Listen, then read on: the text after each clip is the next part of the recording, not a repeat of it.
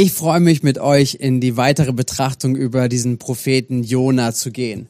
Wir haben letzten Sonntag damit gestartet und ich mache auch eine kurze Zusammenfassung.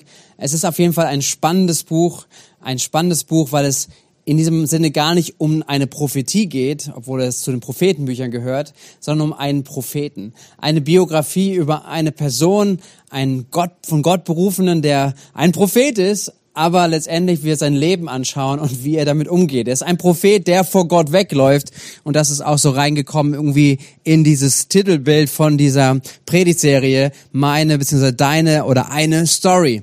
Und das ist so der Prophet, der wegläuft vor Gott. Und das ist so das Lebensmotto oder oder das, was wir auch sehen über diese Geschichte von diesem Jona.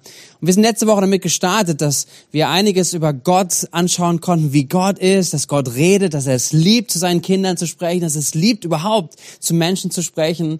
Und die Frage entscheidend ist, wie wir auf Gottes Reden reagieren. Und so wie bei Jona etwas in seinem Leben ist, dass er sagt, Gott redet und er geht in die genau entgegengesetzte Richtung, das ist so seine Reaktion darauf, sehen wir auch, wie Gott ihn nicht einfach weglaufen lässt, nur sondern ihm nachgeht, mit dem Sturm begegnet und ähm, ja, Jona zurückholen möchte, weil weil er nicht möchte, dass er in der in der Verlorenheit, in dem Ungehorsam oder in der Unbrauchbarkeit irgendwie in der, in, nicht mehr in der Gegenwart Gottes sein soll. Und so Jona reagiert darauf. Jona trifft eine radikale Entscheidung, dass er sagt, werf mich über Bord, ähm, damit hier dieses Schiff auch nicht untergeht, auf dem er sich da äh, zurückgezogen hat, versteckt hatte oder auf dem Weg war, letztendlich zu fliehen vor Gott. Und ähm, er wird am Ende von den Besetzern oder von den Bootsleuten über Bord geworfen, und somit endete so das erste Kapitel. Und das ist etwas, was, wenn wir uns anschauen, die Frage, wie ist unser Leben? Welche Geschichte schreiben wir in unserem Leben? Schreiben wir so eine Geschichte wie Jona? Sie ist noch nicht zu Ende, wir gucken auch weiter hinein. Aber das ist die Frage an dich und an mich, welche Geschichte wollen wir schreiben? Welche Geschichte schre- erzählen wir einmal unseren Kindern, unseren Enkelkindern? Ist es eine Geschichte, die voll davon ist, von unseren Umständen und was alles nicht funktioniert, was alles nicht klappt, was wir alles nicht haben und hatten und, und unsere Eltern und, und unsere Großeltern und, und die Gesellschaft? Und wir haben ganz viele Entschuldigungen, ganz viele Erklärungen oder auch wie Gott nicht gewirkt hätte, wie wir es gerne gehabt hätten und so weiter. Oder ist eine Geschichte, die die gläubig ist, die glaubensvoll ist, die mutig ist, die die Situation nimmt, da wo sie gerade ist, und eine eine Entscheidung trifft, zu sagen, aber Gott, ich folge dir. Und das war der erste der erste Punkt oder die erste Predigt, die in diesem Quintessenz gekommen ist, am Ergebnis gekommen ist, zu sagen, was wollen wir für Menschen sein? Wir wollen Menschen sein, die Geschichte schreiben. Und wenn Gott spricht, dass unsere Haltung ist, ja Gott, wir sind da. Ja Gott, wir gehen. Und lieber wollen wir Ninive sein, als irgendwo im Sturm auf dem Boot zu sein. Ähm, wenn aber Gott dir in dem Sturm gerade begegnet, dann dürfen wir wissen, er ist daran interessiert, dass du nicht im Sturm untergehst, sondern im Sturm zurückfindest auf den Weg, den Gott für dich hat und für mich hat. So, das ist die Botschaft, und wenn du es ganz normal hören möchtest, geh gerne auf unsere Homepage, du kannst dir die Predigt anhören, ähm, im Download-Bereich beziehungsweise unter Medien, einfach das nochmal reinzuhören und dich damit zu beschäftigen, was Jona uns als Beispiel dienen kann, und auch die Herausforderung und Ermutigung, welche Geschichte du und ich, wie wir schreiben wollen mit unserem Leben. So, Jona endet da mit diesem ersten Kapitel in die Situation, dass er über Bord geht, mitten im Sturm, äh, unter Wasser geht und der Sturm sich auch legt, aber er erstmal im Wasser ist und auch fernab von jeder jeglicher Hilfe. Und wir schauen in das zweite Kapitel rein, wie das Leben von Jona weitergeht. Und ich lieb's, wenn wir hineinschauen. Kapitel zwei, ab Vers eins. Dort heißt es, der Herr, und das ist so eine gute Botschaft, der Herr, Gott, ließ einen großen Fisch kommen, der Jona verschlang. Drei Tage und drei Nächte war Jona im Bauch des Fisches. Und ähm, die Tage sprachen mit jemandem und sagen, glaubst du das? Glaubst du das, dass Jona irgendwie im Fischbauch war? Und meine Antwort ist, ja, ich glaube das.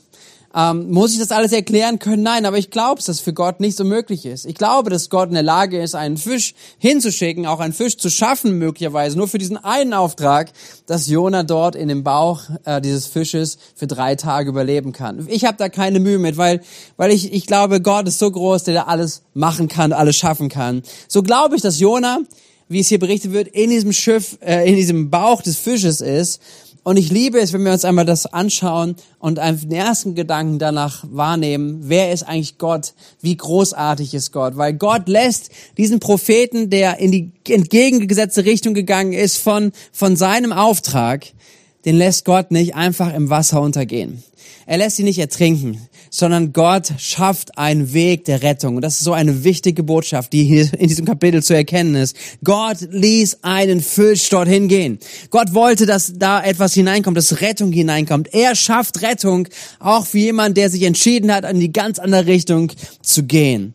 Und das ist so unfassbar anders als in jeder anderen Religion oder jedem anderen Gottesverständnis oder Gottesglauben.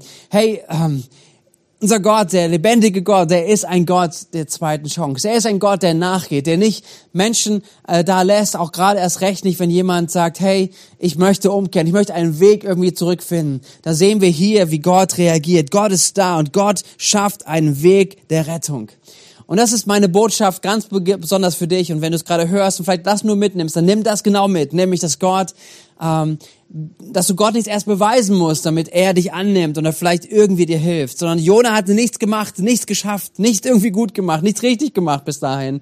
Und trotzdem schickt Gott ihm einen, einen Fisch, eine Rettung. Und das ist das, was wir im Neuen Testament auch lesen, was Paulus zusammenschreibt, der Apostel Paulus im Neuen Testament und über die Gottesliebe, über Gottes Art schreibt in Römer Kapitel fünf, Vers acht. Er sagt dort, Gott beweist uns seine Liebe. Und zwar dadurch, dass Christus für uns starb, als wir noch Sünder waren. Als wir uns überhaupt nicht darum gekümmert haben, was Gott, was Gott von uns möchte, wer Gott ist oder in Beziehung mit ihm sein. Das war ihm völlig egal. In der Situation war Gott schon dabei, uns seine Liebe zu zeigen. Und er hat Jesus Christus auf diese Erde geschickt, um zu sterben für dich und für mich, obwohl wir weit entfernt waren. Hey, so gute Botschaft, so gute Nachricht. Gott zeigt sein Wesen. Er ist einer, der Menschen nachgeht, der Menschen retten möchte. Und jetzt ist Jona in diesem Bauch des Fisches.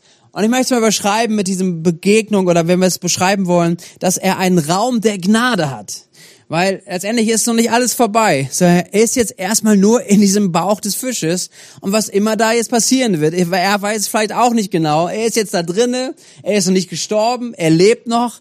Aber was wird passieren? Und und wir wir dürfen weiter reinlesen und es ist sehr spannend auch, dass etwas Wichtiges passiert, das sehen wir gleich, aber dass es irgendwie drei Tage gedauert hat, bis bei Jona irgendwie das nächste losging. Er kommt zu diesem Punkt, dass er vor Gott ehrlich wird, dass er anfängt zu beten, dass er in einer gewissen Art und Weise Umkehr tut, dass er Buße tut und so vor Gott ist. Und ich sage in einer gewissen Art und Weise, weil es gewisse Einschränkungen hat, die wir uns gleich anschauen. Das Gebet des Jonas startet im Vers drei. Dort heißt es, ich schrie zum Herrn nach diesen drei Tagen, als ich nicht mehr aus noch ein wusste, und er antwortete mir in meiner Not. Ich war dem Tode nahe, doch du, Herr, hast meinen Hilferuf gehört. So, das ist die Zusammenfassung vorweg, was Jona beschreibt. Gott, du hast mich gerettet. Er, er, er, er fasst die ganze Situation zusammen, dass Gott der, der Handelnde ist, dass Gott die, den Schrei, die Schreie der Not nicht ignoriert, sondern dass er darauf reagiert und dass er Jona beachtet. Das ist schon mal die Zusammenfassung, die eine große Erkenntnis ist, die Jona betet. Dann geht's weiter. Und er schreibt, in die Tiefe hattest du mich geworfen, mitten ins Meer. Rings um mich türmten sich die Wellen auf. Die Fluten rissen mich äh, mit und spülten mich fort.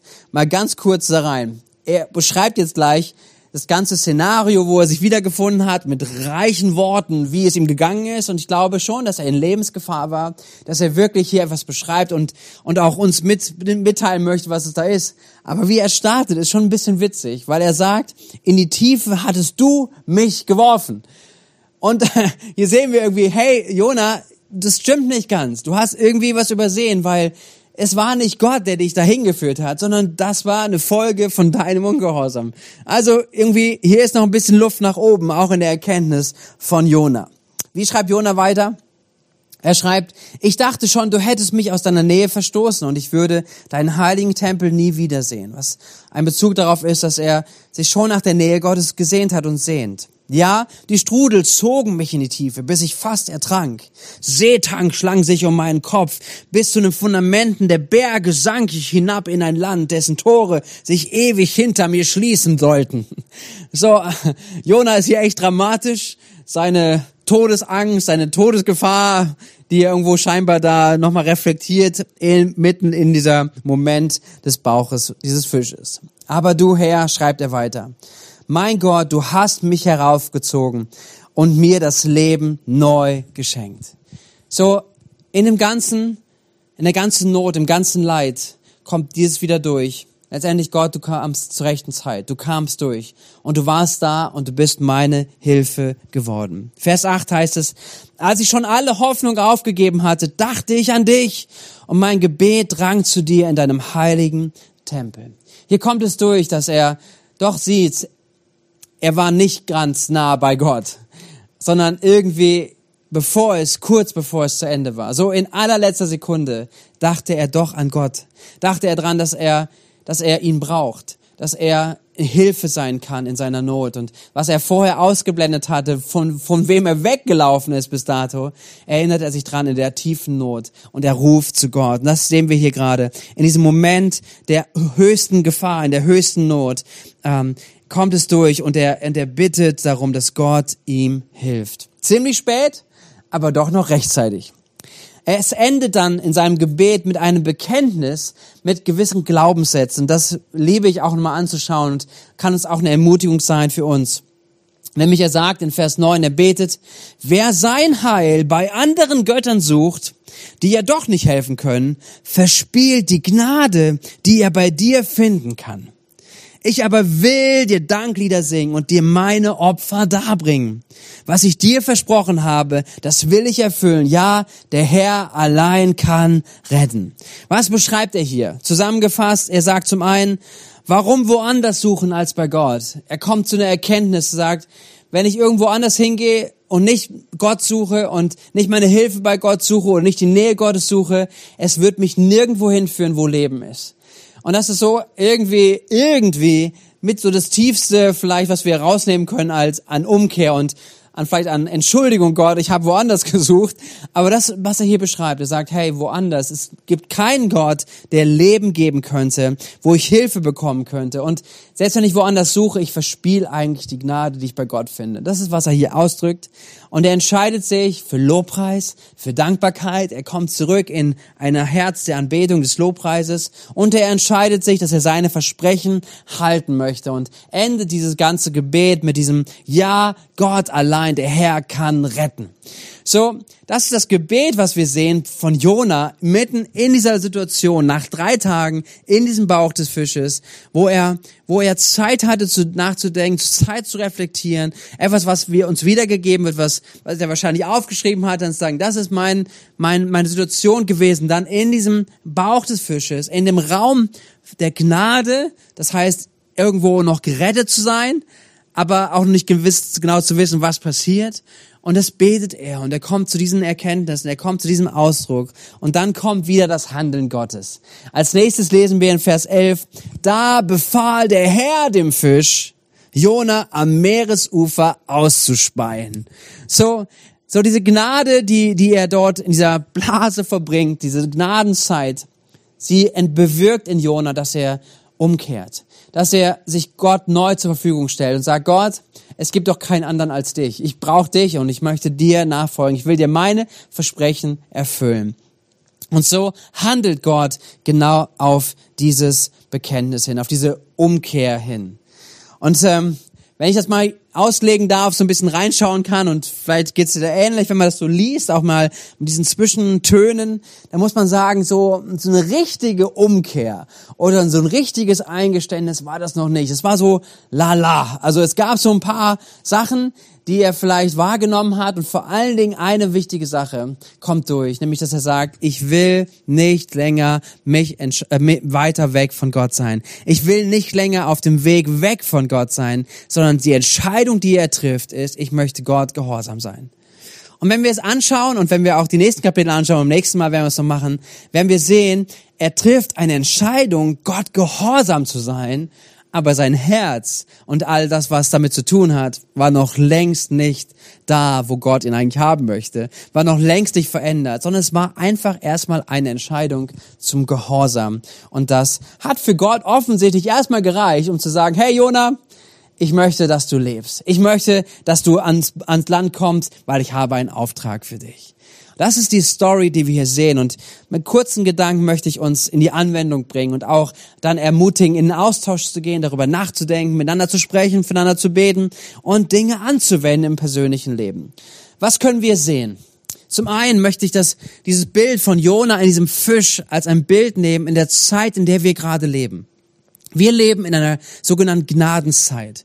Es ist die Zeit, dass Christus Jesus vor zweitausend Jahren eine Erlösung geschaffen hat auf, für jeden Menschen, der sie annimmt, dass er mit Gott in Ordnung kommen kann, dass, dass Gott sagt, hey, alles Schuld, alles Trennende ist dir vergeben, wenn du Jesus Christus annimmst.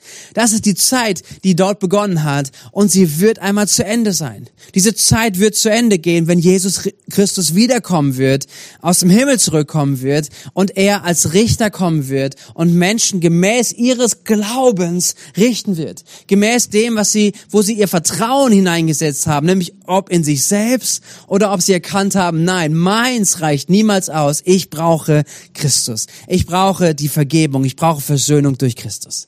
Das ist das, was, was, was wir hier sehen. In dieser Zeit befinden wir uns. Und das ist, ist ein gutes Bild für das, äh, wie, wie Jona irgendwo in dieser Blase war. Er war auf dem Weg Ähm, weg von Gott, Gott hat ihn gerettet, er ist nicht untergegangen, aber er war jetzt drei Tage im Bauch und es kam zu einer bewussten Hinwendung, zu einer bewussten Umkehr, die er da auch ausgedrückt hat. Und das möchte ich mit unterlegen auch noch mit einem Vers aus, oder mit Versen aus dem zweiten Petrusbrief. Der, der Apostel Petrus schreibt darüber und er ermutigt uns Christen, in dieser, in dieser Zeit zu leben und auch zu wissen, es ist Gnadenzeit. zweiter Petrus Kapitel drei, die Verse acht bis zehn. Eines freilich, schreibt er uns, dürft ihr nicht vergessen, liebe Freunde. Für den Herrn ist ein Tag wie tausend Jahre und tausend Jahre sind für ihn wie ein Tag. Es ist also keineswegs so, dass der Herr die Erfüllung seiner Zusage, nämlich dass er wiederkommen würde, hinauszögert, wie einige denken. Was sie für ein Hinauszögern halten, ist in Wirklichkeit ein Ausdruck seiner Geduld mit euch. Denn er möchte nicht, dass irgendjemand verloren geht. Er möchte vielmehr, dass alle zu ihm umkehren. Trotzdem, der Tag des Herrn wird kommen. Und er kommt so unerwartet wie ein Dieb. An jedem Tag wird der Herr, wird der Himmel mit gewaltigen Krachen vergehen. Die Gestirne werden im Feuer verglühen. Und über die Erde und alles, was auf ihr getan wurde, wird das Urteil gesprochen werden. So diese Zeit in diesem Fischbauch, in diesem Fischmagen, sie ist endlich. Und das ist eine Wahrheit, die jedem von uns gilt. Und so wie, wie Jona in dieser Zeit dort drinne war, so ist es für uns eine Zeit, in der wir Entscheidungen treffen, nämlich zu sagen, diese Gnadenzeit, die Gott uns anbietet, dass er, dass wir nicht auf ewig jetzt schon verdammt sind, sondern dass es Zeit gibt, umzukehren, Zeit neu anzufangen, zum ersten Mal anzufangen mit Gott. Das ist das, worin wir sind und was eine Ermutigung ist und die Einladung auch genau ist, dass wir sie nutzen und dass Gott letztendlich, ähm, wir Raum geben dafür. Und Jona hatte eine Entscheidung getroffen, das ist meine Ermutigung für uns. Was ist die Anwendung? Nämlich, dass wir uns dem Gott der zweiten Chance zuwenden. Und das gilt für jeden von uns. Gott ist ein Gott der zweiten Chance. Gott ist ein Gott, der, der nicht einmal gesagt hat, hey, wenn du mal von mir gehört hast und du es falsch gemacht hast, nicht angenommen hast oder weggegangen bist, du brauchst gar nicht mehr erst wiederkommen. Sondern Jona lehrt uns ganz bewusst dieses Bild, dass er sagt, hey, es gibt eine zweite Chance. Es gibt auch eine dritte Chance. Es gibt die Möglichkeit umzukehren. Es ist Möglichkeiten da, dass Gott möchte dich retten. Gott möchte dich wiederherstellen. Gott möchte, dass du zu ihm umkehrst. Und deswegen möchte ich dich ermutigen, dass du dich nicht davon abhalten lässt, egal was deine Geschichte ist. Vielleicht sind diese Gedanken in dir. Vielleicht bist du aufgewachsen mit Glauben und du hast dich davon entfernt und jetzt denkst du, Gott mag dich nicht mehr, Gott kann nicht mit dir umgehen, Gott will dich gar nicht mehr, weil du hast es einmal ja schon versaut. Deswegen nimm die Geschichte von Jona und glaube, dass Gott auf dich wartet, dass Gott dich schon jetzt in seiner Gnade hält und dir Raum gibt, wirklich umzukehren und zu leben und das zu erleben, was Jona erlebt hat nach diesem dritten Tag, dass er wieder neu ans Land gespült wurde und das Leben mit Gott leben konnte. Es ist so wichtig, dass wir das verstehen, wer Gott ist, und Gott ist so ein Gott. Und vielleicht ist es notwendig, dass du deinen Stolz ablegst, dass wir Stolz ablegen und zu sagen, hey, ich demütige mich. Ich bin nicht so stolz, dass ich es nicht annehmen könnte, dass Gott mich liebt, obwohl ich es nicht verdient habe. Und das gilt für Menschen, die vielleicht mal mit Gott gestartet sind, nur Gott bis jetzt abgelehnt haben. Oder wenn du mit Gott unterwegs bist und und du ganz bewusst vielleicht Wege gewählt hast, die weg von Gott gingen, wirklich wie Jona, ins ganz andere Extrem. Und du hast Gott gehört, aber du bist woanders hingegangen, nicht in dein Ninive, was Gott für dich hatte. Auch da gilt das Gleiche. Hey, Gott sucht dich, Gott wartet auf dich. Wir sehen es bei Jesus, wie er mit Petrus umgegangen ist. Einer kurz bevor Jesus verraten wurde, wo Petrus ihn verraten hat, ähm, sprachen sie miteinander und Petrus war gut drauf und wollte eigentlich sagen, hey, ich bin immer mit dir, ich bin für dich und ich werde für dich kämpfen. Und dann sagt Jesus zu ihm, du, du wirst mich verraten. Und er sagt aber, wenn du umgekehrt bist, dann stärke deine Brüder. Wie bitte? Jesus, das kann doch nicht sein, das ist ein Jünger von dir und und der kann sowas tun. Ja, Jesus wusste, dass Petrus sündigen wird, dass Petrus fallen wird. Und er betet doch nicht mal dafür, dass er nicht sündigen wird, sondern er sagt, wenn du umgekehrt bist, dann stärke deine Brüder. Und das ist das Herz von Jesus. Jesus ist nicht darüber überrascht, wenn wir versagen. Jesus ist nicht darüber überrascht, wenn wir, wenn wir Schritte tun oder Gott enttäuschen. Letztendlich oder beziehungsweise denken, dass wir ihn enttäuschen. Gott ist nicht enttäuscht, weil er Weil wir nicht täuschen können. Gott wusste und weiß, wer wir sind. Gott weiß, dass wir fehlen, dass wir schlechte Entscheidungen treffen in unserem Leben. Aber was sein Herz ist, dass er immer wieder da ist, zu sagen, ich bin da für dich. Du kannst jederzeit umkehren. Du kannst jederzeit mir deine Hand wieder noch hingeben. Und ich bin jederzeit mit dir und möchte dich in deinem Leben begleiten. Und ich möchte dich herausfordern. Ich möchte dich ermutigen. Ich möchte neue Wege mit dir gehen. Das ist unser Gott, an den wir glauben. Deswegen lass uns das an, no- an Jona hier sehen und lernen, dass wir unseren Stolz ablegen und lieber wissen, wir brauchen die Hand unseres Gottes, der uns trägt und der uns in unserem Leben nach vorne gibt. Denk nicht, du musst stark sein, du musst alles erst auf die Kette bekommen haben, um wieder vor Gott kommen zu dürfen, sondern in der Situation, wo du bist, in deinem Versagen, in deiner Schuld, in deinem, wo du dich wiederfindest, da ist es die wichtigste Komponente überhaupt, dass wir sagen, Gott, komm du hinein, komm du jetzt hinein, weil ich schaff's nicht aus meiner Kraft und du auch nicht. Lass uns den Stolz ablegen und lass uns hineinbeten, dass die Hand Gottes hineinkommt, weil er ist da und er möchte da dir helfen. Das Zweite ist, und das ist eine Erkenntnis, die wir auch weiterschauen werden beim nächsten Teil, ist, dass, dass irgendwie diese Veränderung oder beziehungsweise, dass, dass etwas Etwas startet mit dem Schritt von Gehorsam und der steht am Anfang von der Veränderung. Gehorsam steht am Anfang von Veränderung. So, glaube ich, ist es auch ein wichtiger Punkt, darüber nachzudenken, wenn es darum geht, Jesus nachzufolgen. Und hier bei Jona sehen wir es. Wir sehen dieses Gebet in diesem Fischbauch. Und es ist kein so ein starkes Gebet und sein Herz ist komplett überführt und er ist total erneuert und verändert. Wir sehen es später nochmal, sein Herz ist noch ziemlich hart an vielen Stellen. Aber er trifft eine Entscheidung, eine Entscheidung des, des Gehorsams. Und ich glaube, dass diese Entscheidung des Gehorsams am Anfang von Veränderung steht. Und auch für dich vielleicht. Vielleicht fühlst du dich nicht danach, etwas zu verändern oder Gott Raum zu geben.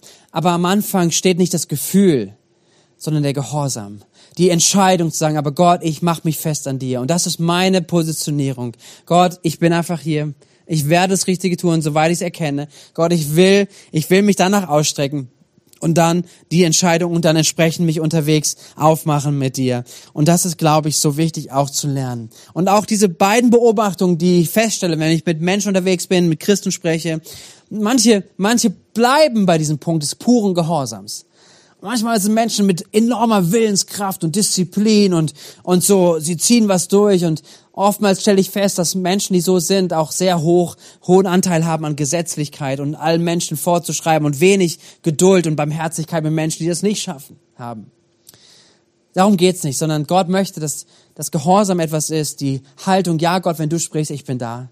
dass etwas in unserem Leben eine Natürlichkeit wird, aber auch, dass es einhergeht mit Veränderung unserer Gesinnung. Das ist, was Römerbrief schreibt. Er möchte unsere Gesinnung, unser Herz verändern. Wir bekommen ein neues Herz, das haben wir schon, äh, ein weiches Herz, ein fleischendes Herz, aber es soll auch unser, unser, unser Erneuern, unsere Gedanken, unser Innerstes erneuern. Und wenn das ausbleibt, dann möchte ich dich ermutigen, bleib nicht einfach nur im Gehorsam, sondern lass Gott deine Gedanken erneuern.